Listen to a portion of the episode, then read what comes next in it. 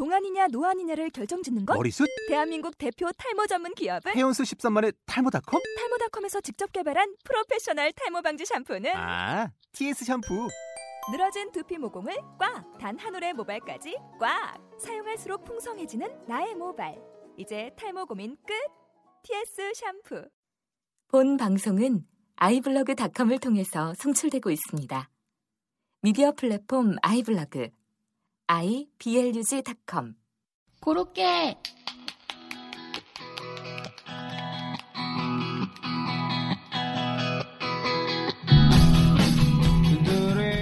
안녕하세요. 일생에 단 한 번을 위한 방송 역사책 읽는 집입니다. 자, 오늘은 제 39회고요. 오늘 읽을 책은 김진호가 쓴 시민 K 교회를 나가다입니다. 좋아 기뻤던 거롭게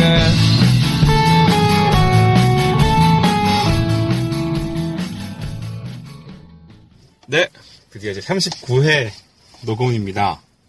자, 오늘 녹음도 장소가 좀 범상치 않죠. 이게 뭐 장소가 범상치 않은 것도 아는 건데 네, 우리 오늘 저 둘째가 네, 아침에 이- 네. 오늘 지금 토요일 새벽 새벽은 아니라 아침이거든요. 그러니까 우리 네. 7시에 만나가지고 네, 한 시간 그냥 후딱 녹음하고 네, 그 하려고 집에 가려고 그랬는데 왜냐면 지난주에 한번 우리가 이 책의 녹음을 가- 위해서 이제 만났었다가 네, 깐풍이 집에서 만났다가 네, 이제 그 녹음 안 하고 맥주만 처먹처먹하고 놀았죠. 놀다가 뭐 또 이 탕수육이 뭐 회사 다니기가 싫으네 뭐 어? 뭐가 어떻네 어떻네 하면서 이제 안 하고 싶다 그래가지고 그냥 뭐 그래 그럼 다음에 네, 하자. 그래서 이제 오늘이 토요일 아침인데 네, 근데 우리 얘가 둘째가 너무 일찍 6시 반에 이제 일어나가지고 네, 제가 데리고 나왔거든요. 네, 잘 자길래 네, 나는 이제 그냥 나와가지고 해도 될 것 같아서 일단 일단 지금 차에 데리고 타고 있는데 네, 여기서 너무 더워. 그래서 음, 얘가 약간 더위에 약한 애기 때문에 음, 약간 불안하다 지금 음, 그런 상태고 어쨌든 막 빨리 녹음을 하고 네. 응? 이게 지금 태어난 지 생후 지금 5개월 음, 아이고. 된 애가 지금 있기 때문에 네, 어 뭐 왜 왜. 어. 하여튼 그렇게 하는 것으로 내가 참 사다 사다 진짜 내가 어? 참 저도 우리 최연소 게스트를 이렇게 모시고. 옛날에 우리 첫째가 한 돌 정도 지났을 때 한번 돌은 아니고 또 더 지났을 땐가? 하여튼 뭐 두 살쯤 됐을 때인지 언제인지 한번 출- 출연한 적이 있, 었죠 그치 그때? 음, 그랬나요? 집에 우리 집에서 했을 때 음, 그랬던 것 같습니다. 음. 자, 뭐 시간이 어느덧 흐르고 흘러 이젠 둘째가 왜 자꾸 애가 나오는지 형제가 나란히 출연을 하고 있다. 자, 오늘 읽을 책은 시민 K 교회를 나가다라는 책입니다. 원래 저희가 지난 시간에는 다른 책을 좀 예고를 했었는데 어, 이러저러한 사정들 때문에 어, 그 주제에 관해서는 저희가 공부를 좀 더 많이 한 다음에 좀 더 신중하게 책을 고르기로 결정을 하고 아 참 그 사이트에 네. 팟빵 사이트에 무슨 책 추천해 주신 분도 있어요 어, 예. 저희가 일본 우경화 관련해서 책을 좀 골라 주십사 하고 부탁을 드렸더니 또 댓글로서 뭐 이렇게 좀 이러이러한 책이 있다라고 댓글 달아주신 분도 계시고요. 문정인 교수 인터뷰집 네네네. 저희도 있습니다 저희도 좀 그 책을 한번 어, 진지하게 검토해 보고 저희 방송에도 좀 충실하게 반영할 수 있도록 좀 노력해 보겠습니다. 어, 그것도 있고 댓글도 참 재밌는 댓글이 가끔 달렸습니다. 최근에 저희가 최근도 아니죠. 늘 그랬지만 댓글 얘기를 거의 안 하는데 어, 이번 댓글 얘기는 하지 않을 수가 없다. 뭔데? 어, 떤 분이 저희 사진 찾아보신 다음에 우리 라조기님 얼굴을 두고 유승환 감독을 닮았다. 내가 와이프한테 안 그래도 그 얘기 했는데 네. 뭐 우리 와이프가 약간 좀 무심한 스타일이긴 하지만 네. 들은 채도 하지 않는 뭐, 뭔 소리야 그게 하나도 안 닮았다 우리 수환이 훨씬 낫다 뭐 이런 네. 자, 어쨌거나 그런 관심, 칭찬, 정말 감사드리고요. 뭐 칭찬이야 어, 유승환이면 아, 칭찬이지. 그렇지, 그렇지. 칭찬. 영화 배우인데, 그래도 감독 겸 배우. 알겠습니다 어, 네. 근데 자. 이제 그 댓글이 그런 거 있죠 좀 근엄하게 생길 줄 알았는데 괜찮은 줄 알았는데 너 왜 그러냐 약간 이런 느낌이어서 네. 뭐 어떻게 했으면 이렇게, 생- 이렇게 태어난 지 벌써 30여 년인데. 네. 어쨌거나 아, 유승환 닮은 어, 라조기님을 모시고 네. 방송 한번 진행해 보도록 하겠습니다. 자 오늘 고른 책은 저희가 제목에서도 알 수 있듯이 기독교와 관련돼 있는 교회와 관련돼 있는 책이라고 할 수 있겠습니다. 약간의 이 배경 설명을 좀 드리자면은, 네, 그 교황이 왔었지 않습니까? 네, 네, 네. 그래서 이제 그 탕수육이 네. 갑자기 뭐또 어? 완전 뜬금없이 교황이 왔으면 천주교 역사를 하자 좀 좋을, 좋았을 것 같은데 네. 이뭐 모르겠고 기독교 역사를 좀 어? 지금 교회도 안 댕긴 양반이 내- 제가 이제 교회를 다니기 때문에 네. 내가 뭔가 좀 이제 알 거라고 생각을 하지 않았나 어, 그럼요. 하는 그런 그 생각을 제가 하긴 했어요. 네. 그러나 아는 게 하나도 없, 없다. 이 한국의 교회 다니는 그 평범한 그 신자가 네. 한국 교회의 역사에 대해서 자연스럽게 배울 수 있는 토양이 마련되어 있고 네. 아주 열심히 다니지 않아도 그런 것들에 대해서 이제 정보를 접할 수 있는 기회가 있다 그러면 네. 뭐또 교회가 이 지경이 되진 않지 않았을까 하는 불경스러운 생각도 살짝 들고요. 어쨌든 네. 그 개인적으로는 좀 처음엔 좀 약간 당황하기도 하고 약간 부끄럽기도 하고 했는데 네. 곧 이제 생각을 바꿔먹고 네. 아 좋은 기회다. 음. 그래서 이 기회에 책을 좀 읽어, 서 대략이라도 네. 앙상한 나뭇가지 느낌으로라도 공부 좀 해놓으면 도움이 될 것 같다는 생각을 제가 이제 해가지고 네. 그때부터 뭐 이런저런 책들 찾아가지고 바- 봤고 네. 이 시민케이 교회를 나가다는 정작 그 탕수육이 추천한 책이긴 하지만은 네. 이거랑 뭐 관련된 책들 한동안 제가 더 봤거든요. 네. 네. 저 개인적으로는 굉장히 재미있는 시간이었어요. 그러니까 저희가 이 책으로 방송을 준비하면서 다른 책도 좀 더 보자라고 해서 봤던 책이 뭐 김근수가 쓴 최신작이죠. 교황과 나 라는 책도 저희가 읽었었고요. 어, 다른 것들도 이것저것 좀 챙겨봤는데 자 어쨌거나 이 교황의 방한을 기념해서 어, 쓴 책이다. 아, 쓴 책이 아니죠. 읽은 책이다. 교황의 방안을 기념해서 기독교 한국 개신교의 역사 책을 보는 건 좀 이상하긴 한데 뭐 교황과 나를 읽었으면 모르겠지만 네. 근데 어쨌든 뭐 그 계기는 하여튼 그랬다는 것이고 네. 그러니까 그 저희가 사실 지난주 지난번에 만나가지고 그 녹음을 하지 못했던 이유는 이게 종교 얘기다 보니까 네. 그 저도 이제 교회를 다니고 네. 우리 저 깐풍기도 교회를 열심히 다니거든요. 그렇죠. 걔가 나보다 훨씬 열심히 다니죠. 음, 그렇죠. 그래서 이제 종교 얘기를 말하자면 이제 좀 처음에 조금 그 개인적인 이야기를 좀 하기 시작했는데 음, 원래 그 종교 얘기랑 정치 얘기는 안 하는 것이 우애를 지키는 그 좋은 그거잖아요. 그렇죠. 그 개인적인 사실 이야기를 하기 시작하면 네. 그러니까 이걸 신앙의 관점에서 작품에서 이야기하기 시작하면 네. 사실 한도 끝도 없는 이야기일 거란 생각이 좀 들고 뭐 간증하는 것도 아니고 개인 고해성사하는 것도 아니기 때문에 네. 오늘 방송에서는 그런 내용들을 좀 빼고 사실 이 책도 네. 그 기독교 제 생각에는 그 교회 다니는 사람 그러니까 뭐 개신교도 입장에서 이 책을 보면 기분 나쁠 수도 있어요. 음, 우리 시민케이 교회를 나가다라는 이 책을 읽고 나면 네. 근데 그것은 본인이 경험했던 혹은 뭐 본인 주변에 뭐 자기 집안에 뭐 부모님이라던가 뭐 할머니 할아버지라던가 그런 사람들이 그 종교를 가지게 된 계기라는 게 다 있을 텐데 네. 그리고 그 생활이라는 게 다 있을 텐데 그게 전부 다이 책에서 설명하고 있는 교회 역사와 딱 일치한다고 보기는 좀 어렵거든요. 저만 해도 그렇고 그렇죠. 근데 이제 그 물론 그런 점들을 이제 충분히 이해하고 나서 이 책은 교회를 어 그러니까 무슨 하나의 뭐 종교 활동을 하는 곳, 뭐 신앙 공동체 이런 식으로 이해한다기보다는 네. 한국 사회에 있는 여러 가지 그 뭐, 뭐- 뭐라고 해야 될까요?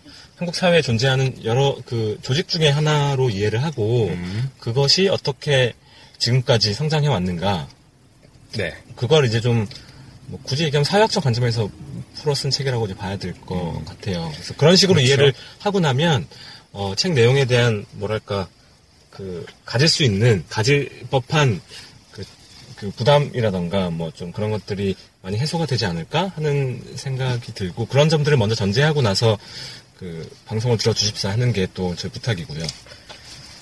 네. 그러니까 이 책의 주된 소재가 이제 교회라고 할 수 있는데, 뭐 교회를 뭐 우리가 이해할 수 없는 어떤 신앙의 대상이라든지 뭐 그런 관점이 아니라 하나의 사회 조직이라는 식으로 조금만 더 객관화 시켜서 이해하려고 하면 이 책에서 가질 수 있는 그런 뭐랄까요, 뭐, 거부감이라고 해야 되나? 이런 것 좀 덜하게 느껴질 수 있을 것 같은데요. 자, 어쨌거나 그럼 그런 관점에서 이제 이 책을 다루게 될 텐데, 자, 일단 그러면 저기, 어, 저자부터 한번 살펴보도록 하겠습니다. 저자는 김진호 복사이시죠. 어, 뭐, 책 날개에 있는 소개대로는 한신대학교 신학대학원을 졸업한 이후로 한백교회 담임 목사를 지냈고, 현재는 제3시대 그리스도교 연구소 연구실장으로 일하고 있다라고 돼 있네요. 뭐 한때는 당대 비평, 지금은 폐간됐죠. 휴관이라고 그때 얘기는 하긴 했는데 어쨌거나 다시 나오지 않기 때문에 아, 당대 비평의 편집 주간을 역임했고 뭐 쓴 책으로는 뭐 아, 제목부터가 보통 아닙니다. 뭐 반신학의 미소, 예수 역사학, 예수의 독설, 인물로 보는 성서 뒤집어 읽기 뭐 이런 책들을 쓰셨다고 하네요. 제가 이 책이랑 같이 본 책 중에 한국 기독교의 역사라는 책이 있거든요. 그 네. 한국 기독교 역사학회인가? 네. 그 이만열 선생 어, 네. 국편 위원장 하셨던 네, 네. 그분이 또 무슨 개신교도인가 봐요. 어. 그분이 이제 뭐 감, 감수를 했는지 하여튼 쓰셨는지 여러분 여러 가지 역사학자 겸 신학자들이 이제 참, 참여해서 만든 책이라고 하는데 네. 요 시민 K 교회를 나가다도 어떻게 보면 그 상당 부분이 그, 그 현대 한국 교회 성장사잖아요. 네. 근데 그 책은 사실 책 한 권이 다 그런 거고 네. 1, 2, 3권으로 이루어져 있어요. 음. 3권이 이제 해방 이후여서 이 책이랑 집중적으로 비교해서 봤는데 음. 그 책에 보면은 그 민중 신학에 대해서 어. 소개하는 부분이 아주 짧지만 나와 있거든요. 네네네. 그래서 그 카톨릭에 이제 해방 신학이 있다면 네.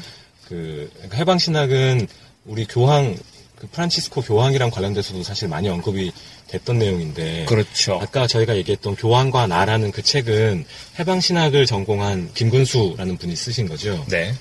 그게 아르헨티나 뭐 남미 이쪽에서 처음 나온 거라면서요. 네네네. 종속 종속 이론을 뭐 적극적으로 받아들여 가지고 네. 신학적 차원에서 해석해 본 뭐 그런 종류의 신학이라고 아주 짧게 네. 그 내용은 잘 모릅니다만은 얘기를 하고 있고 그뭐그 말하자면 당대의 문제 네. 뭐 정치, 경제, 사회적인 문제를 신학적으로 어떻게 하면 해석할 수 있을지, 신앙적으로 어떻게 하면 해석할 수 있을지 고민하는 내용이 주를 이루고 있다고 제가 그냥 들었는데, 네. 우리나라에서는 이제 그 이- 방금 얘기했던 민중신학이라는 게 있, 었다고 하고요. 네. 1970년대 한국 신학계 산출물이다. 네. 그, 그 한국 기독교 역사에 보면 1970년대 이래 한국 기독교는 인권 운동과 민주화 운동을 전개하는 과정에서 민중 신학을 태동시켰다. 음. 그래서 뭐 그 베이스가 된 거는 이제 기본적으로는 신학이겠지만 네. 그 그것에 더해서 뭐 함석헌의 CR 사상, 음. 음. 그다음에 한국 한국 사학계의 민중 사관, 음. 음. 뭐 김지아 등등이 이제 일궈냈던 한국의 뭐 민중 문학 음. 이런 것들을 가지고 만들어낸 것이라고 해요. 그래서 네네. 한- 뭐전 세계 신학계에서도 상당히 주목을 받고 음. 뭐 그랬다고 하더라고요. 음. 뭐 안병무라는 분은 뭐 마가복음의 오클로스 개념을 이 오클로스가 민중이래나 잘 모르겠는데 재조명해가지고 네. 어? 이 마가복음의 주인 주인공이 음. 민중이다. 그 성, 성경에서 기술하고 있는 뭐 이런 식의 하여튼 관점을 내세웠다고 하는데 이, 이 저자 김진호 목사라는 이분도 이 민중 신학의 말하자면 맥을 잇고 있는 분이라고 하죠. 음. 민중 신학자 김진호 목사 이렇게 책, 책에 아예 소개가 되어 있으니까요. 어, 뭐, 굳이 뭐, 이 책을 이야기하지 않더라도, 우리가, 그, 기독교 혹은 개신교 쪽에 계신 분들 중에서 사회운동에 굉장히 역시 적극적으로 참여하셨던 분들의 이름을 우리가 뭐 이미 여러 알고 있죠. 뭐, 뭐, 가깝게는 뭐 문익환 목사 가 있고, 70년대에는 산업선교 했던 조지 오글 목사도 워낙 유명하고요. 그리고 뭐 한신대 조지옥을? 네, 조지 오 지옥을? 아니야? 아니야, 우리나라 사람 아니야? 우리나라 사람 아니고요. 네. 조지 오글 목사라고. 잠시 아는 게 없어가지고 죄송하네요. 그리고 뭐 저기 한신대를 설립하는데 주도적 역할을 하셨던 뭐 김재준 목사도 계시고 그리고 뭐 해방 신학 에서도 뭐 여러분들 이름이 떠오르죠. 꼭 뭐 해방신학이라고까지 말할 수는 없겠지만 뭐 우리 민주화 운동에서 큰 역할을 하셨던 뭐 천주교 정의구현 사재단이나 김수환 추기경도 뭐 조금 조금 떠오르고요. 책에도 잠깐 나오지만 뭐 로메로 대주교 이런 사람들의 이름이 한국에도 잘 알려져 있죠.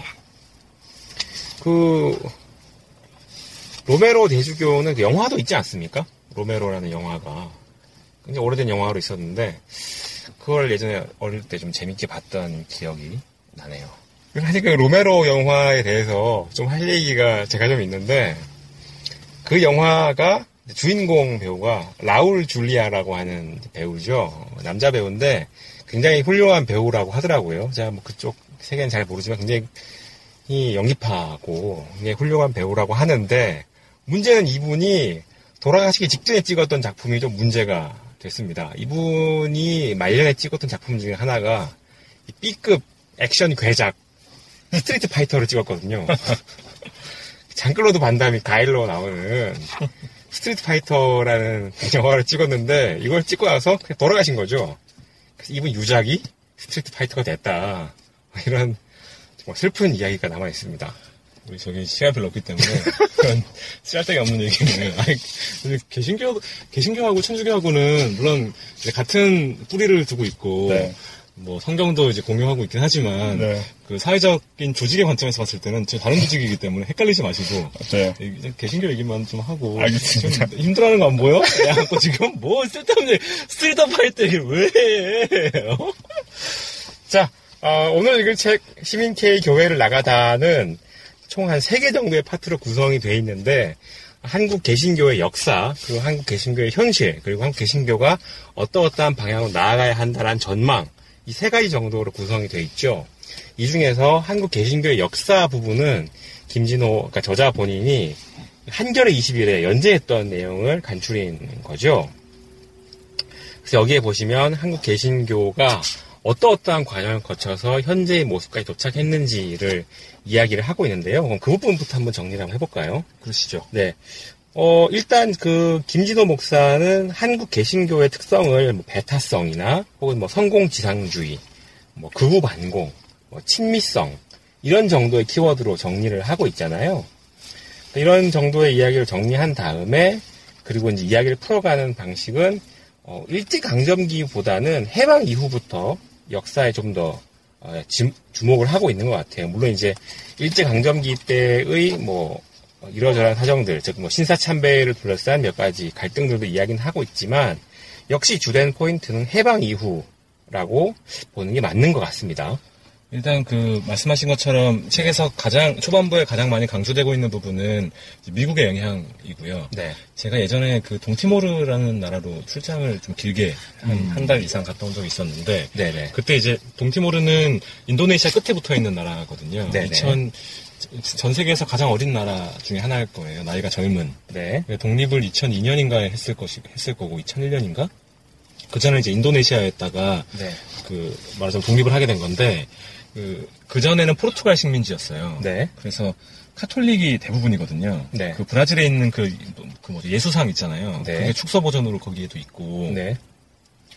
이제 근데 이제 거기 저희 회사랑 같이 일하는 일하던 회사랑 같이 얘기하면서 했던 얘기가 이제 자기 나라는 그 포르투갈 영향 때문에 식민 모국이었던 포르투갈 영향 때문에 음. 카톨릭이 우세, 한데 네. 한국은 기독교가 많다고 들었다. 어. 한국이랑 도대체 기독교랑 뭔 상관이냐? 어? 완전 지역적으로는 말도 안 되게 떨어져 있고. 그렇죠. 뭐 중국만 봐도 뭐 전혀 기독교가 많지 않고 일본도 그렇고. 뭐 일본도 그렇고 뭐 하여튼 그런데 음.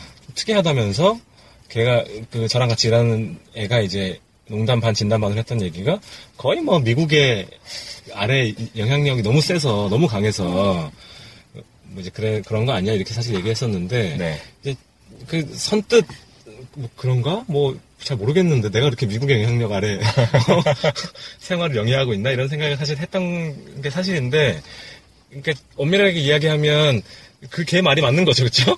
그 친구 말이 그렇죠, 예. 적어도 김준호 목사 책에서는 그렇게 이야기를 하고 있고 네. 그 한국 기독 역사학회인가 제가 아까 말씀드렸던 한국 기독교의 역사라는 그 책도 이제 그런 식의 관점을 유지를 하고 있고 음. 기본적으로 선교사들이 들어와서 그 시작된 종교이기도 하고 네. 그 선교사들이 상당 부분 미국에서 왔고 더군다나 저희가 그 나라를 만들면서는 이승만 대통령이 또 독실한 신자였다는 거 아니에요. 그렇죠. 그래서 그 우리나라의 그 20세기 초반부터 쭉 불어닥쳤던 그 근대의 물결이라는 것이 미국의 어떤 뭐라고 해야 되나 미국이라는 나라를 표상으로 해서 우리나라 쪽으로 흡수되는 경우가 많았어서 음.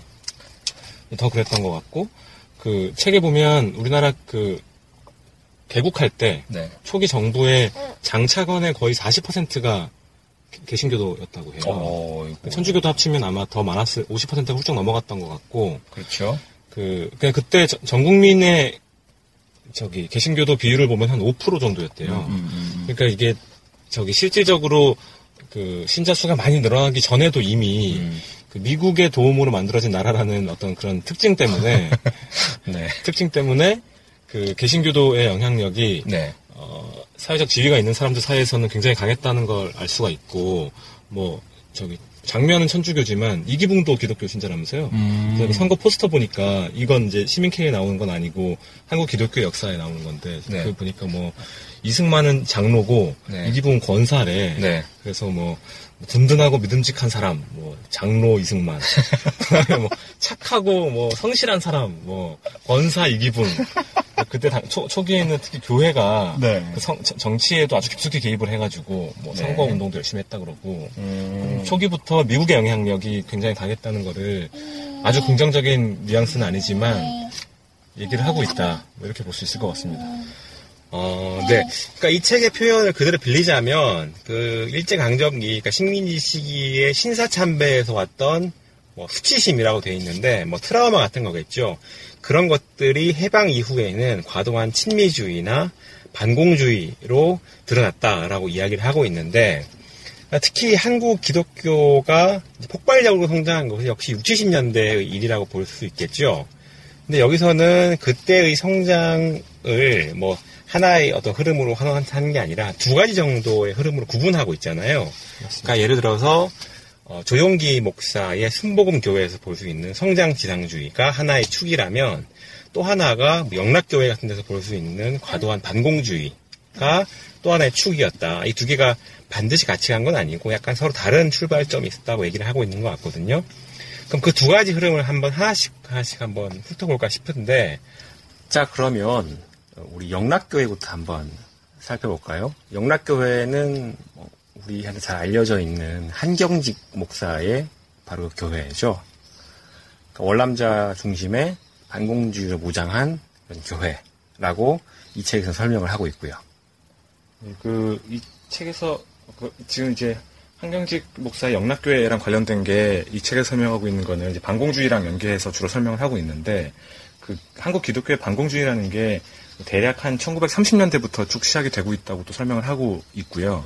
아까 저기 탕수육이 잠깐 이야기한 것처럼 그 신사참배의 수치심이 신사참배의 수치심이 어, 반공, 그러니까 공산주의에 대한 증오로 변했다. 뭐 이렇게 이야기하고 있는데, 사실 그 전환의 그 과정이라는 그- 것이 뭐그 치밀하게 논증이 되어 있지는 않지만, 어쨌든 저자의 관점에서는 그렇게 본다는 것이고, 예를 들어서 그 성결, 성결교의 지도자였던 이명직 목사는 뭐 공산주의를 요한, 게, 요한 계시록에 나오는 붉은 용에 비유하면서, 뭐 여기까지 는 괜찮은데 이제 그 뒤에 일본과 이탈리아와 독일의 반공 연맹을 지지한다고 1938년에 발표하는 이제 우를 보하셨죠. 뭐 그런 일도 있었다고 하고 네. 그 맥이 쭉 이어져 내려오면서 네. 더군다나 이제 해방 이후에 북한에서 핍박받아서 내려온 월남자들 중심으로 교회가 만들어졌었기 때문에 한경직 목사를 비롯한 네. 그러니까 당연히 어떻게 보면 그 반공 성향이 강할 수밖에 없었을 것이고 또 그것을 그냥 교회 내부에서만 반공주의를 이야기하고 끝낸 것이 아니고 아주 적극적으로 그 정치 활동에 가담하면서 교회 성장에 활용하려는 그런 움직임들을 보였다는 게 이 책의 설명이죠. 그러니까 아마 그런 것이 그 한국의 기존의 권력들이 갖고 있던 반공주의적 속성과 잘 맞아 떨어지면서 뭐 여기에 표현을 하자면 보수 우익의 기지 역할을 했다라고 이야기를 하고 있죠. 그래서 1965년에 이미 제적 교인이 1만 명을 넘어섰을 정도로 굉장히 큰 규모로 성장을 했다고 돼 있고요. 뭐 60년대부터 국가조찬 기도회, 뭐 국회 조찬 기도회 등을 한경직 목사가 이끌었다라고 설명을 하고 있죠. 그 한경민 목사라는 분은 그 미국의 미국의 북 장로회라는 뭐 곳이 이 한경직 목사의 든든한 후원자였다고 하는데 네네. 그 이제 단지 그냥 한국 내에서 반공 이념만 가지고 뭐 이렇게 저렇게 영향력을 행사하려고 했다는 걸 넘어서서 미국에도 미국의 보수주의 시- 뭐 보수지 교단들하고 굉장히 밀접한 이제 관계를 맺고 있었다고 하고 그런 이유에서였겠지만은 그 저기 김환란 여사와 음, 함께 음, 음, 그5.16 터지고 나서 음. 5.16을 해명하는 뭐, 5.16 홍보사절단의 일- 홍보사절단을 이끌고 미국을 방문해가지고 야 우리 박정희 장군이 훌륭한 사람이다 이런 얘기도 이제 하러 다니셨다고 하니 네. 그래서 사실 뭐 저- 모르겠습니다 종교 지도자 느낌은 좀 아- 아닌 것처럼 느껴지기도 하고 네. 그런 인상이 이제 강하게 있는 것 같아요. 자, 그러면 이런 영락교회 같은 반공주의가 하나의 축이라고 한다면, 사실 뭐 한국 교회의 어마어마한 성장세를 상징하는 교회는 조금 더 정확히 말하면 순복음 교회라고 할 수가 있죠. 그뭐이 책에서는 뭐 아까 말씀하신 것처럼 한쪽 한쪽 축에 이제 한경직 목사를 비롯한 그 반공주의를 강조하는 교회가 있고 나머지 한쪽에 그 우리가 일반적으로 기복신앙이라고 하는 복을 내려 주십니다. 네. 그걸 강조하는 그 조용기 목사가 주도하는 순복음 교회가 있다고 하는데 네. 그 책에서는 순복음 교회보다는 영락 교회가 한국 교회만 딱 놓고 봤을 때는 더 정통이라고 이야기 하고 있잖아요. 뭐 아주 독특한 현상이라고. 순복음은 네. 초기에 이제 약간 이단 취급도 좀 받았던 것 같고 예, 예, 그렇죠. 그러다가 교세를 정말 확 그 뭐라고 할까 아 뭐라고 해야 되나 영화처럼 쫙 불려 나가면서 이제 더 이상 이단으로 취급받기에는 너무 덩치가 커지는 뭐 그런 게 있었다고 하는데 이거 이게 이걸 설명하는 히스토리가 상당히 저는 흥미로웠다고 봤거든요. 음. 그, 그 한국 전쟁 직후에 네. 그 한국형 기독교 아니 한국형 기도원이 많이 생겼다는 거 아니에요? 어, 네. 뭐 나운몽 이런 사람 이야기도 그렇죠. 나오고 나오죠. 그러니까 이제 그 저도 사실은 할머니 부- 할머니도 다 이제 교회 다니시기 때문에 음. 그 기도원 문화에 대해서 저는 많이 가본 적은 없는데 막 굉장히 많이 들어서 알고 있거든요. 음, 근데 그게 이제 알고 보니 한국에만 있는 거라는 거야. 아, 그래요? 그러니까 그런 스타일의 기도원은 음. 뭐 해외에도 있을지 모르지만 여기 설명하고 있는 건 미국의 기도원이라는 것은 뭐 말하자면 약간 그 명상하는 것처럼 조용하게 뭐 이렇게 하는 것에 반해서 한국에 있는 기도원들은 집단적으로 모여가지고 우리 뭐 일반적으로 이제 교회에서 예배 본다고 하면 자주 영상에 막 박수 치면서 막, 막 이렇게 막 뭐 교회에서는 방언이라고 하는데 막그 알 수 없는 말들을 막 하고 기적이 일어나고 뭐 이런 공간이 하여튼 기도원이었다는 거죠. 근데 그게 이분이 그 김홍수라는 연구자의 연구 연구 내용을 이제 소개를 하고 있는데 이게 이런 식으로 기도원에 다 모여가지고 막 이렇게 말하자면 치유 치유를 하는 거잖아, 힐링을 하는 거잖아. 그렇죠. 근데 그런 게 나타날 수밖에 없었던 게 지금까지는 굉장히 많은 사람들이 한국의 그 뭐라고 해야 되나 토속 신앙 뭐, 예. 그런 것들이랑 기독교가 결합해서 이제 그런 음. 형태가 나타났다고 했는데 물론 뭐 그런 것도 이유가 될 수 있겠지만 이 김- 김웅수라는 분은 특히나 그 한국 전쟁 직후의 사회적 병리 현상하고 네. 이런 것들이 관련이 있다 뭐 이렇게 분석을 하셨는 모양이에요. 음. 그래서 뭐그 충분히 이해가 납득이 가는 설명이죠. 자세히는 모르지만 뭐, 뭐 모든 게 다 파괴되고 뭐 윤태호의 인척 상륙 작전 어? 최근에 정말 좀 비참한 일들이 사실 에피소드가 이제 전개가 되고 이제 마무리를 향해서 가고 있는데 그런 경험을 겪은 사람들이 어디 의지를 해야 될 거 아니야. 음, 근데 뭐 사회에 그 사회를 유지하는 제도와 뭐 문화와 이런 것들이 전반적으로 다 무너진 상황에서 의지할 곳이 이제 없었던 것이고 그런 것들을 기도원이라는 어떤 형태를 통해서 이제 교회가 많이 흡수를 했다고 보여지는데 이런 기도원은 처음에는 한국 교회에서는 그렇게 적극적으로 그걸 인정하거나 수용하거나 그렇게 하진 않았다고 해요. 그렇죠. 그, 런데 이제 그거를 그 교회 제도 안으로 끌어온 인물이 이제 조용기였다는 것이고 조용기 목사였다는 것이고 그렇죠. 조용기 목사의 그 말하자면 예배를 인도하는 그 스타일 자체가 그 전까지 일반적으로 우리가 교회에서 볼 수 있었던 거랑 좀 조금 조금은 달랐다고 하고 말하자면 그 병도 고치고 어, 막그 열정적으로 사람들을 약간 그 혼을 빼놓는 그런 식의 하여튼 시- 뭐 쇼맨십을 발휘하면서 그 대중을 사로잡는 그런 뭐 능력을 보여줬다는 게 이제 책의 설명이고요. 그게 이제 잘 먹혀 들었기 때문에 순복음 교회가 뭐전 세계에서 가장 큰 교회잖아요. 그게 그렇죠. 제가 예전에 미국에 갔을 때도 물어보더라고. 그 동네 교회 갔더니 네. 순복음 하면서 인어 순복음 뭐 이렇게 비기스트 하다고 뭐 얘기를 해서 저는 몰랐거든요 그때까지 뭐 네. 그렇게 제일 큰지 네. 그랬, 그랬다고 그러니까 이 영락교회도 그렇고 순복음 교회도 그렇고 이 두 교회가 성장하는 속도와 성장의 양으로 보면 정말 어마어마하죠.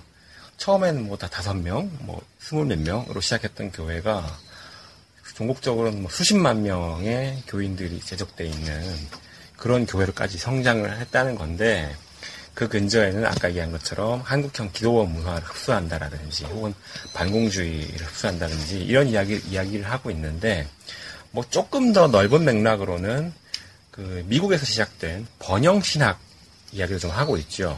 이제 그거는 또 다른 스타일이라고 음. 또 다른 이제 이야- 또 다른 카테고리를 사실 묶을 수 있을 텐데 음. 이제 이 사람이 얘기하는 게 60년대, 70년대에 한쪽 한국 사회를 지배했던 담론이라는 게 음. 하나가 하나가 반공이고 음. 교회랑 관계없이 음. 하나가 반공이고 나머지 하나가 성장, 음, 음. 개발 이런 거였다는 거잖아요. 근데 그게 한국 교회가 뭐 의도했던 그렇지 않았던 간에 결과적으로 이, 이 저자가 분석했을 때는 그 두 가지 코드랑 음. 딱그 코드에 딱 맞춰서 그 교회 성장을 이제 뭐 뭐라고 해야 되나? 주도했다고 해야 되나? 뭐 이제 그렇게 설명이 되는데 말하자면 한경직 교회 한경직 목사로 대표되는 영락교회류의 그런 것들은 반공이 반공담론이고 그다음에 조윤기 목사류의 뭐 순복음 교회 이런 것들은 성장 담론인 거죠. 조윤기 목사가 했다는 게 뭐 삼박자 삼박자 구원론. 삼박자 구원론이라고 해서 이제 몸이 치유되고 치유가 되고 음. 그다음에 풍요로워지고 돈이 더 많아지고 음. 그다음에 또 뭐야 그, 그 뭐 영적인 음. 영혼의 구원까지 다 얻을 수 있다. 삼박자 구원이었다고 하는데 음.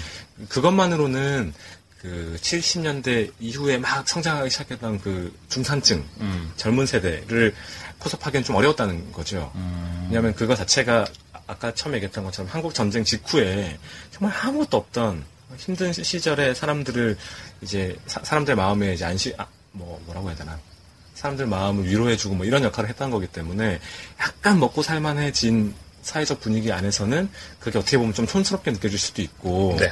어, 좀 지나치다 싶은 뭐 그런 느낌이 들 수도 있는 게 당연하잖아요. 네. 근데 그런 것들을 그러면 그 어, 그런 그런 시 하여튼 시대 변화에 한국 교회가 어떻게 대처를 했냐 성장을 하기 위해서 이제 그때 나온 게 방금 말씀하신 미국의 번영 신학이라는 것이고 음. 조윤기랑 비슷한데 음. 막 대중 집회를 하고 어, 그 안에서 뭐 성령의 뭐 임재를 강조하고 막 이런 건 그 겉은 비슷한데 그 내용이 훨씬 세련됐다는 얘기인 거잖아요. 음. 음. 그래서 그 중산층을 쫙 흡수하는데 시- 이 책에서는 시민 계층을 흡수하는데 굉장히 큰 역할을 했다고 얘기를 하는데 음. 이거는 뭐 한경직 목사가 또 이런 움직임은 많이 주도했다고 얘기를 하잖아요. 음, 그 빌리 그레이엄 목사인가? 저도 이름 많이 들어봤거든요. 저도요. 그, 그 양반이 뭐 옛날에 이제 한국에 들어와가지고 여의도에서 음. 막 수십만 명을 모아놓고 그 집회를 하곤 했다고 하는데 그때 그냥 뭐 한국 교회랑 미국 교회랑 짬짬이 해가지고 한 게 아니고 네. 정부의 허가를 받고 음. 그때 삼엄하던 시절이었기 때문에 음. 했다는 거예요. 근데 정부 허가를 받으려면 그만큼 그 정부에서 영향력이 있는 누군가가 그 얘기를 해줘야 되는데 음. 이제 그게 한경직 목사였다는 것이고 워낙에 뭐 자기를 많이 도와준 사람인데 정부에서도 독재 정부에서도 뭐 마다할 이유가 없는 거죠. 음.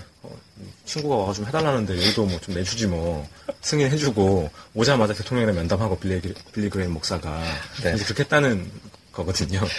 그래서 그 미국의 뭐 그 말하자면 번영 신약이라는 게 뭐 하여튼 뭐 좀 자세한 내용 모르겠는데 하여튼 뭐 돈 많으면 뭐 좋고 뭐 복 받고 잘 살아라. 어? 뭐 이렇게 뭐. 기왕 지을 거면 뭐 성전은 좀 크게 짓는 게 좋고 뭐 이런 시- 이야기겠죠. 근데 이제 그 한국 교회의 성장이란 것이 아까 이야기한 지금까지 이야기했던 것들 하나의 움직임이 있다면 그렇다면 왜 어, 한국의 보통 사람들은 그렇게 교회에 깊게 빠져들게 되었는가에 대한 이야기도 뭐 살짝 덧붙이자면 역시 6, 70년대의 사회적 공동체의 파괴 그런 거에 대한 대안으로서 교회 공동체가 어, 대두됐다라는 점 정도는 이야기할 수 있을 것 같아요. 뭐 꼭 여기서 한 얘기라기보다는 왜 지금 한국 사회가 자살률이 굉장히 높잖아요. 근데 지금과 버금가는 수준으로 자살률이 높았던 시대가 바로 6, 70년대였다고 합니다. 그 정도로 사회적 공동체와 어떤 안전망이 붕괴된 상황에서 교회라는 공간이 아마 보통 가난한 사람들에게도 어떤 사회적 공동체로서의 의미로서 크게 다가갈 수 있었을 것 같고요. 그런 점들 때문에 역시 한국 교회가 크게 성장할 수 있었던 것 같습니다. 이 책에서 잠깐 잠깐 뭐 잠깐 잠깐 언급을 하고는 있습니다만은 근데 그런 과정에서 실제로 이제 70년대에서 80년대로 넘어오기 시작하면 사회 변화에 대한 급진적인 어떤 여론들에 이런 보수적인 신학이 제대로 응하지 못하면서 이제 민중신학의 흐름이 나오기 시작하죠. 한국 교회가 매우 보수적으로 기울어 있었기 때문에 젊은 뭐 신학자들을 중심으로 해서 민중신학에 대한 이야기가 나오기 시작하는데 뭐 그 이야기는 뭐 우리가 잘 알고 있는 바와 같고 민주화 운동과 거의 이제 괴를 같이 하는 부분이기 때문에 그렇다하게 넘어간다 치는데 문제는 이런 보수적인 이런 어, 한국 교회가 사회의 변화에 제대로 능동적으로 대처하지 못했다라는 게 이 사람의 진단인 것 같아요. 그래서 아마 현재 한국 기독교, 아, 개신교가 누리고 있는 이런 부정적인 사회적 인식 혹은 성장의 정체 같은 게 나타나고 있는 것 같은데 뭐 자연스럽게 이야기를 두 번째 파트인 한국 개신교의 현재로 좀 넘어가 보면 저 이건 저도 몰랐는데 한국 교회 규모가 성장이 멈춘 게 아니라 마이너스라고 마이너스라고 돼 있더라고요. 이 책 말고 네. 그 어, 다시 프로테스탄트라는 책, 음. 이- 그, 그 책도 상당히 유명한 책이라고 하는데 네. 그 뭐죠? 저기 양희송이라는 분이 쓴 책이죠. 네. 이거 제가 2012년인가 뭐 13년에 읽었는데 엄청 재밌게 읽었던 기억이 나고 네. 이 책은 2007년을 음. 하나의 분수령으로 보거든요. 어, 그 네. 2007년에 제가 지금 책이 제가 애가, 애를 안고 있기 때문에 책을 다시 들춰보기가 좀 어려워서 그런데 그 2007년에 굉장히 특이한 사건들이 한국 교회와 관련해서 많이 일어났다고 해요. 음, 음. 일단 이명박 장로가 아. 대통령이 됐고 그렇죠. 바로 고소영 그 소가 소망교회잖아요. 그렇죠. 그래서 그런 그- 굉장히 부정적인 거죠 사실 그런 그렇죠. 거고 그다음에 이랜 이랜드 사태가 있었거든요. 아, 예. 이랜드가 그 대표적인 종교 기업이잖아요. 그런데 이제 뭐 노동자들 문제 때문에 상당히 이제 안 좋은 모습들을 많이 보여줬고 그 다음에 뭐 하여튼 그런 식의 몇 가지 아 그리고 그것도 있었다. 그 하, 샘물교회인가? 예, 분당 샘물교회. 어, 아프간 가가지고 예, 예. 뭐 피랍되고 몇 명 죽고 막 그랬었잖아요. 그렇죠. 이 책에서도 다루고 있죠. 이 책에서 예. 다루고 있고 그래서 뭐 여러 가지 하여튼 그동안 한국 교회가 가졌던 여러 가지 문제들이 음. 한꺼번에 폭발하는 그런데 그 문제라는 게 사실 그 그냥 교회 그러니까 그 뭐랄까 교회의 성장을 음. 성경의 관점에서 보면 잘못됐다고 판단하는 게 맞, 맞는 것 같아요. 우리가 지금까지 했던 이런 반공인이 무슨 음, 개발, 음, 음. 성장 뭐 이런 것들이 사실 성경책에 그렇게 써 있지는 않으니까 뭐 상식적인 사람이 성경책을 봤을 경우에는 그 뭐 예수의 삶이니 뭐니 이런 거 얘기하면 너무 거창해지긴 하지만 그렇죠. 그렇지 않잖아요. 이번에 교황이 와서 이야기한 것도 그게 음, 교황이 교황이어서 그렇다기보다는 그 양반이 성경책에서 본 거를 그냥 음. 우리한테 얘기해 주는데 그게 말하자면 상식적이고 음, 성경적이고 했기 때문에 사- 여러 사람들한테 이제 울림을 줬던 걸로 제가 생각을 하고 있는데 음. 하여튼 성경적인 관점에서 봤을 때는 뭐 옳으냐 그르냐 얘기를 할 수 있겠지만 음. 사실은 성장을 그 추동하는 그 조직의 성장을 추동하는 차원에서는 굉장히 효과적이었던 거죠. 음, 그 지금까지 우리가 얘기했던 그런 것들이 한국 사회의 성장 코드와 음. 한국 교회의 성장 코드가 딱 맞아 떨어졌던 것이고 정말 절묘하잖아요. 그 전쟁 직후에는 반공주의를 빡 내세워가지고 자 여러 가지 혜택들을 받으면서 성장을 도모를 하고 그 이후에 나라가 새마을 운동하고 막 우리도 이제 잘 살아보자 했을 때는 교회에서도 너네도 잘 살 수 있다. 잘 살면 영적 복도 받는 거다. 음. 영적으로 구원받고 부자 되세요. 음. 이런 것들을 뭐 이렇게 노골적으로 이야기하지 않았는지 모르겠지만 뭐 하여튼 쭉 얘기를 해주면서 사람들을 끌어들이고 그 이후에는 뭐 미국의 여러 가지 그 테크닉들을 번영 신학과 관련된 테크닉들을 끌어들이면서 또 사람들에게 뭐라고 해야 되나 자신의 풍요를 그러니까 좀 풍요로워진 상태에서는 자신의 풍요를 정당화하는데도 사실 이게 번영 신학이라는 게 특히나 미국에서는 많이 활용이 됐다 그래요. 또 그런 거에도 사실 영향이 있는 것이고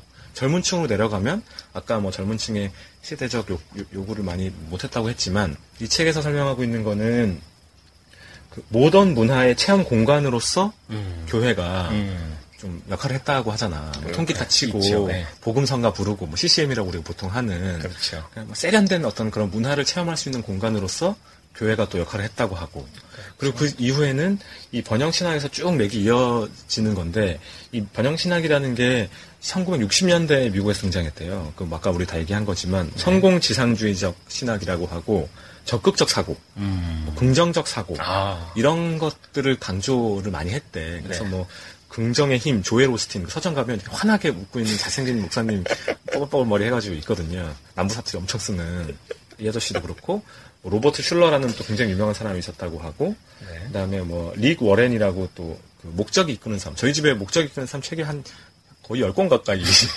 만난 사람마다 책 선물을 해주고 막 이래가지고 친척들도 주고 그, 그, 그런 것들이 하여튼 그런 카테고리에 다 들어간다고 하는데 그게 어떻게 봤을 때 지금 우리 사회를 지배하고 있는 어떤 그런 담론하고도 굉장히 매치가 잘 되잖아요. 네. 내가 더 어, 잘해야 되고 사회 시스템을 뭐 탓하고 이러면 불평불만하는 네거티브한 거잖아. 그러니까 제가 어, 아버지한테 어렸을 때부터 엄청 두들겨 맞으면서 적극적 사고를 해라. 긍정적 사고를 긍- 사람이 긍정적이어야지 네. 매사 불평 불만하면 되는 일이 없다. 근데 그게 교회에서 사실 그런 것 그런 담론들을 상당 부분 주도해서 이제 했다고 하니까 저는 예전에 교회 다니면서 지금도 교회 다니지만 예전 그 교회에서 실제로 이런 종류의 그 설교를 많이 하거든요. 목사님들이 그러니까 적극적으로 긍정적으로 사고하는 얘기를 많이 해요. 근데 저는 그 설교를 들으면서 아 저거 씨 맨날 저 학교 가면 듣는 얘기고 회사 가면은 듣는 얘기인데 내가 씨 교회까지 와가지고 저런 얘기 들어야 되나 이런 생각 많이 했는데 실제로는 그게 하나의 그 교회 내에서 굉장히 중요한 하나의 줄기였다는 거잖아요 이 책의 설명에 따르면. 그러니까 그게 성공을 성공할 수밖에 없었던 거지. 사람들이 왠지 중요하다고 생각하는 것들을 교회에서 체화해가지고 그 계속 그 가치를 이제 퍼뜨리는 거니까. 근데 그게 말하자면 성공의 역설인 거고 성공의 저주인 것이고 그런 거죠. 사회가 점점점 살기가 힘들어지는데 뭐 그런 지금까지 이야기했던 그런 가- 담론들이나 그런 가치들을 중심으로 해서 뭐 사회가 잘 살게 됐잖아. 50, 1950년에 비하면 2014년에 한국이 얼마나 잘 살아요, 사실. 근데 그 양쪽 수치로 봤을 때 잘 사는 거하고 사람 살기 힘든 거하고는 또, 또 다른 이야기니까. 그렇죠. 그러니까 어느 때보다 사실 종교가 필요한 시대고, 뭐 자살도 많이 하고, 뭐 살기 힘들잖아, 사실. 네, 씨, 가가지고 뭐. 하여튼 그런데 사람들이 그런 종교를 찾으려고 고개를 두리번 두리번 하는데, 음. 뭐 기독교는 완전 그냥 아무런 구분이 없는 거라.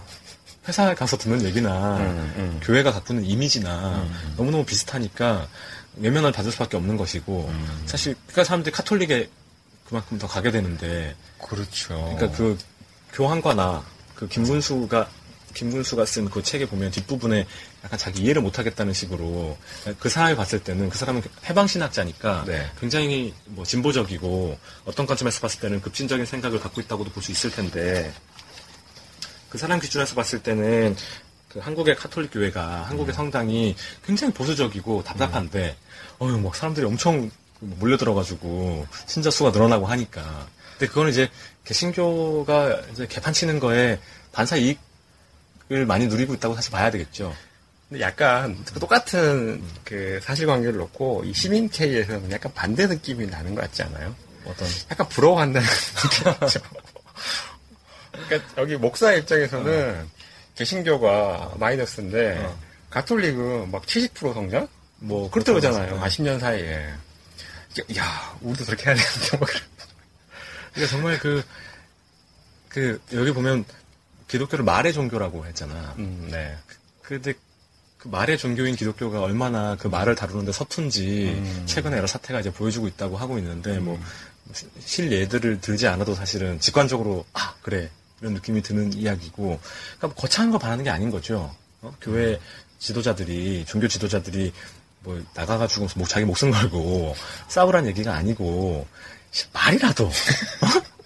말이라도 예쁘게 그 일요일마다 가가지고 사실 그 설교 듣잖아요. 네, 근데 이, 이, 그, 시민 K에도 그 설교 준비하는 과정에 대한 비판이 굉장히 상세하게 나와 있지만, 네.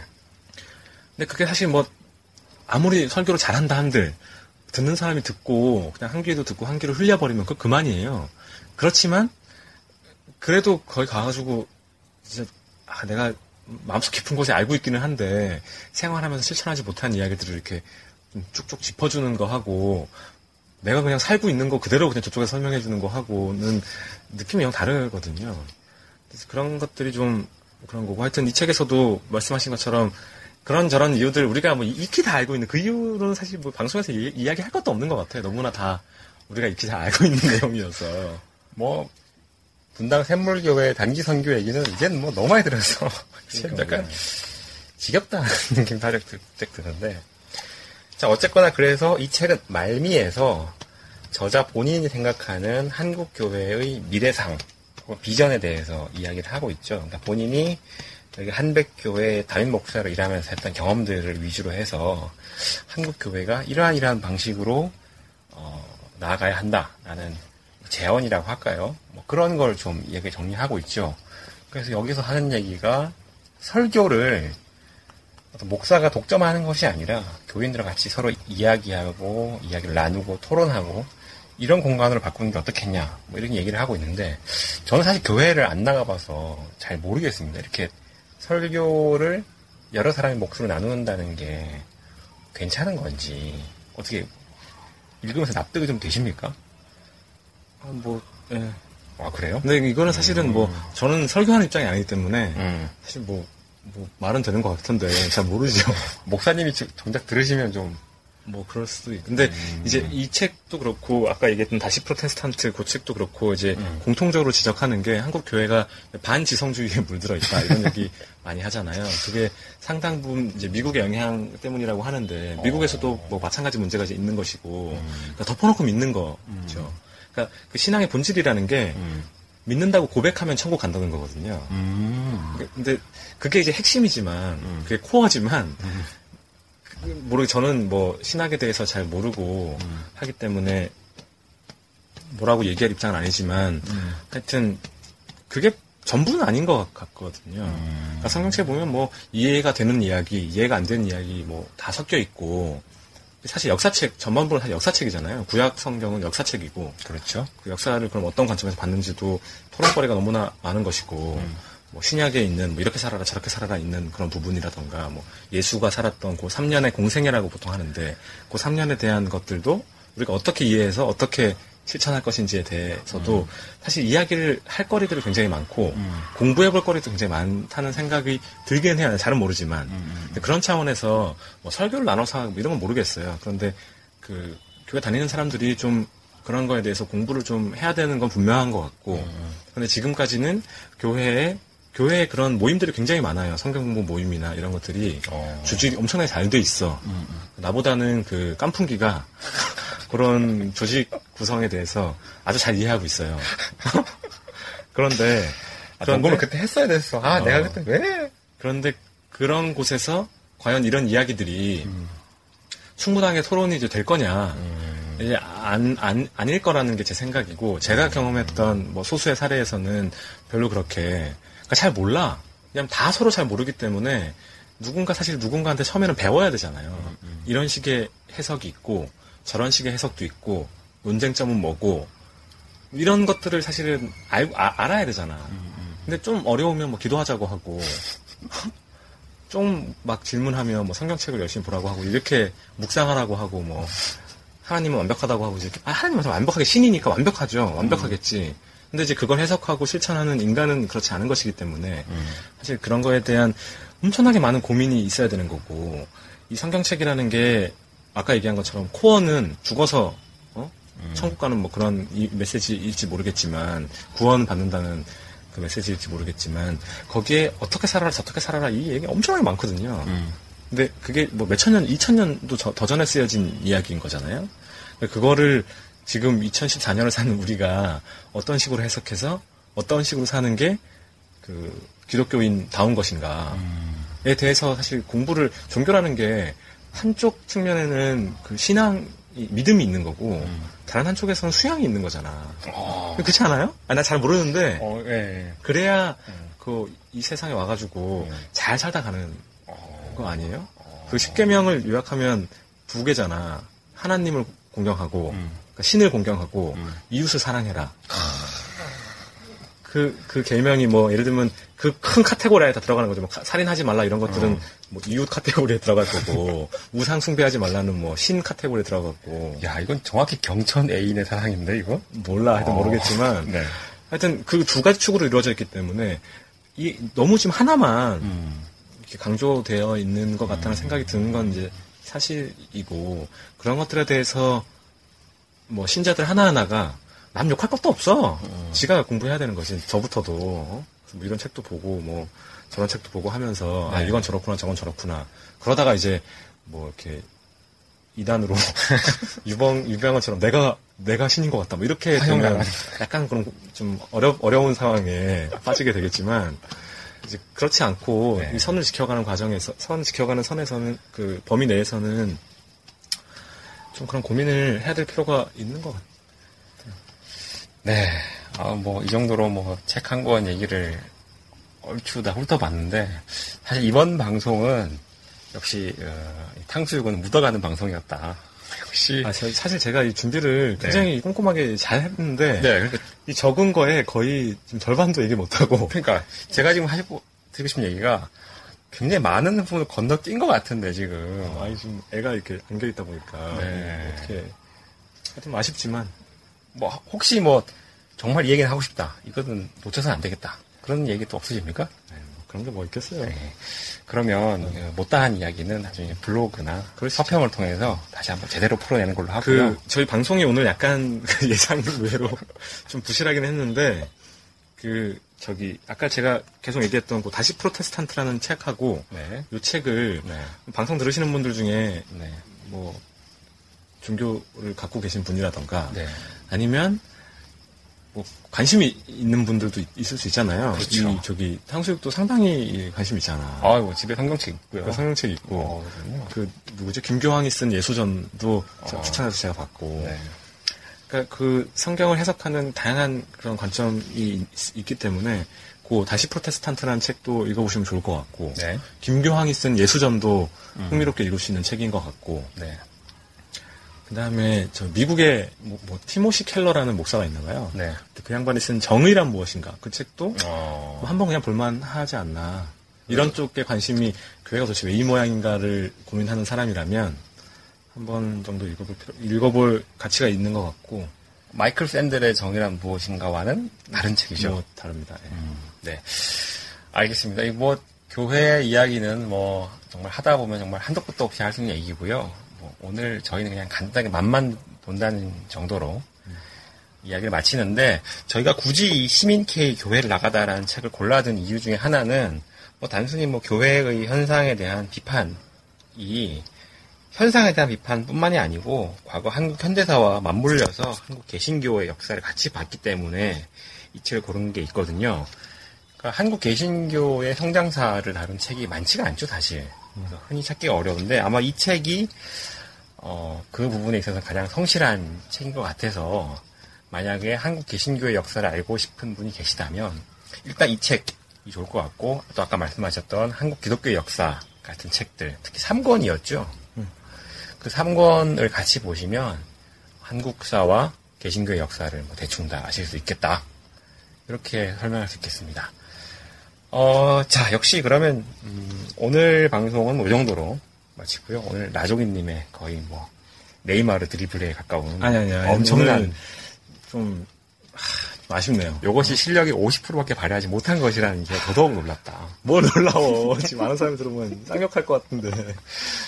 네, 저희가 한번 들어보고, 방송으로 내보낼지 안 보낼지. 알겠습니다. 천천히 결정해 보기로. 왠지. 깐풍기가 알아서 네. 절반 이상 덜어내고 이런 불경스러운 놈들 하면서 어디 감히 지금 어? 네. 근데 뭐, 지난번에 이야기 해본 걸로는 뭐, 깐풍기도 뭐, 보통이 아니다. 음, 아 물론 뭐 매우 진지한 고민들을 하고 있다. 그렇죠. 네, 그 정도로 마무리하겠습니다. 네, 그러면 다음 코너는 독서 근황 시간입니다. 어, 최근에 읽고 있는 책에 대한 이야기를 뭐 짧게 하는 시간이지요. 제가 먼저 후딱. 네, 어떤 책 아, 제가? 요새 그 책을 여러 권 읽고 있긴 한데 네, 그 이 방송의 또 흐름과 궤를 같이 해서 제가 유튜브에 이 아까 제가 그 뭐죠 양희송이라는 분 얘기했잖아요. 다시 네네. 프로테스트 다시 프로테스탄트 네. 쓰신 분. 네, 아, 이게 발음도 어려워요, 이 어.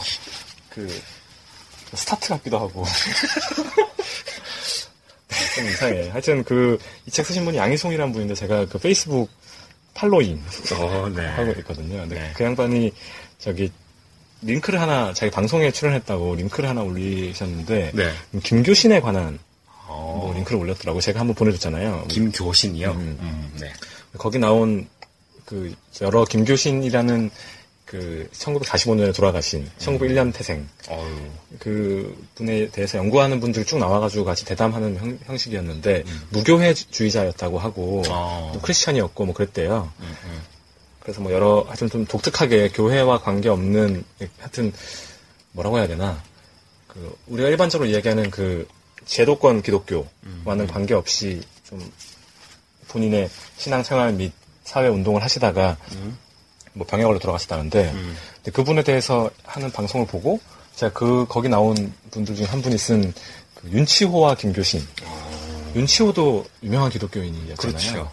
그래서 같은 기독교가 이두 사람 사이에서 어떻게 다르게 받아들여졌는지 그런 것들 뭐 연구서여서 뭐 아주 막 팬시하게 쓰여졌다고 보기는 어렵지만 네. 워낙에 그 극명하게 대비가 되는 두 인물의 음. 그 삶을 다룬 거여서 뭐 볼만한 것 같고 김교신이라는 분은 함석헌 선생은 유명하시잖아요. 예. 그 양반이 그 뜻으로 본 한국 역사.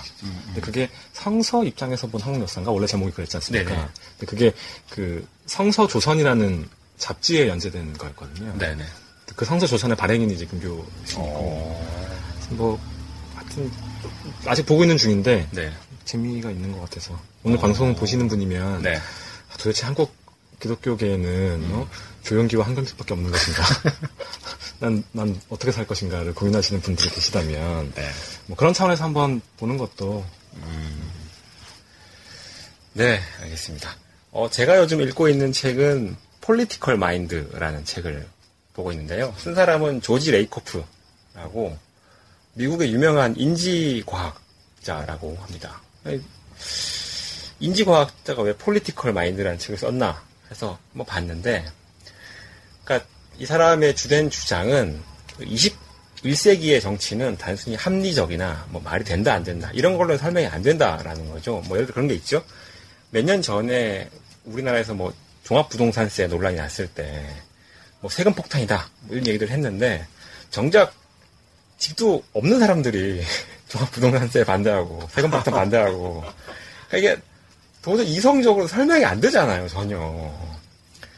그러니까 이런 걸 어떻게 설명해 낼 거냐 한국 정치에서. 한국 정치가 아니라 뭐 전 세계 정치에서. 그래서 이 사람이 하는 얘기는 중요한 건 진보나 보수의 어떤 그 구분이 중요한 게 아니라 어떤 사안 사안별로 어떤 언어를 사용하고 어떻게 프레임을 짜고 이게 중요하다는 거고 닥치고 정치랑 약간 비슷한 느낌이에요. 약간 그런 느낌 있죠. 약간 어렵게 쓴 닥치고 닥치 느낌 있는 거죠.